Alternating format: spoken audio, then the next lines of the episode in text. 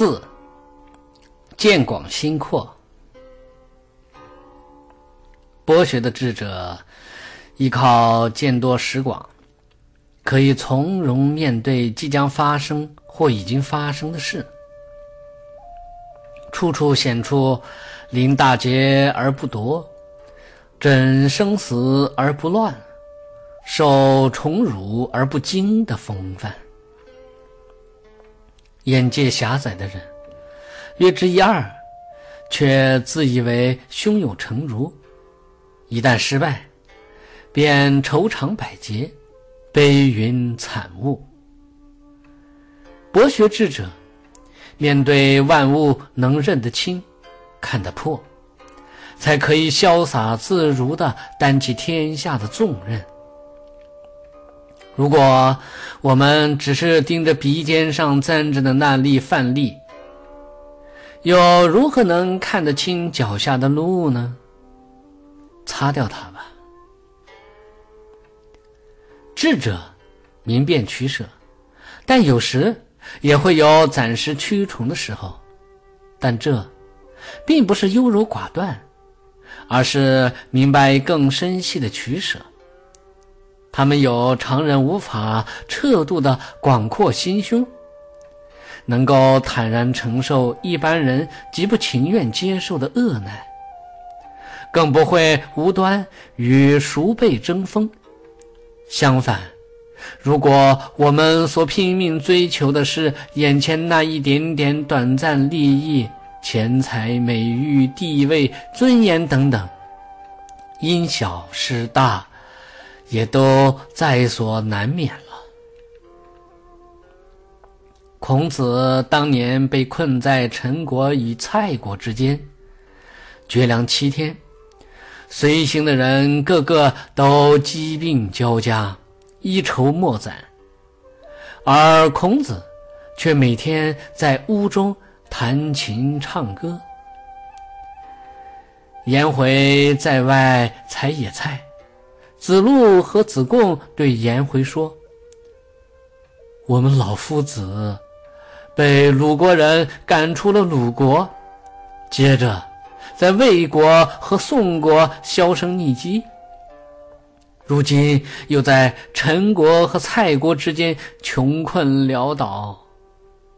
可是迫害老夫子的人没有被定罪，侮辱老夫子的人没有被治罚，我们老夫子却弦歌鼓舞，未成绝音。作为一位君子。即便再无所羞愁，是不是也该掩饰一下呀？颜回无言以对，就回来以实相告。孔子为了解除子路、子贡心中的疑惑，便遭他俩说：“君子腾达于道。”才可以称之为腾达，穷困于道，才可以称之为穷困。如今，由于我拘束于仁义之道，才领受这乱世的祸难，这正是适得其所，哪里有穷困之说呢？所以，自心应该内省。而不应该负疚于道，面临危难时也不应该丧失其德。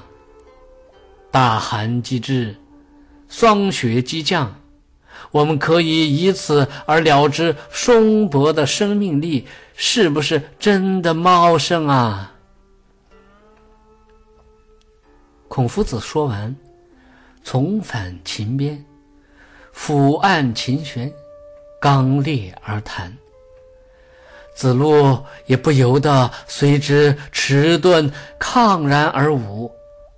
数以多智善辩著称的子贡退在一旁，惭愧的自叹道：“唉，我真是不知道天有多高，地有多厚啊！”智者的心胸像虚空一样广阔。常人根本就没有办法测度。作为一个常人，习惯随着感觉走，对于取舍标准都是根据自己的喜恶而定。作为一位智者，无论是在平时还是在攸关时刻，都能够看清，并随顺于仁义之道，不会动摇和妄加更改。因此，以前我们所认定的利衰、苦乐、善恶、贤劣等的内涵，在我们广见博学之后，就会在不同的层面上，逐渐会有更加深入和细致的认识，心胸也就会随之而豁然开朗。在看待生活中大大小小的事情时，就会有。会当凌绝顶，一览众山小的感受。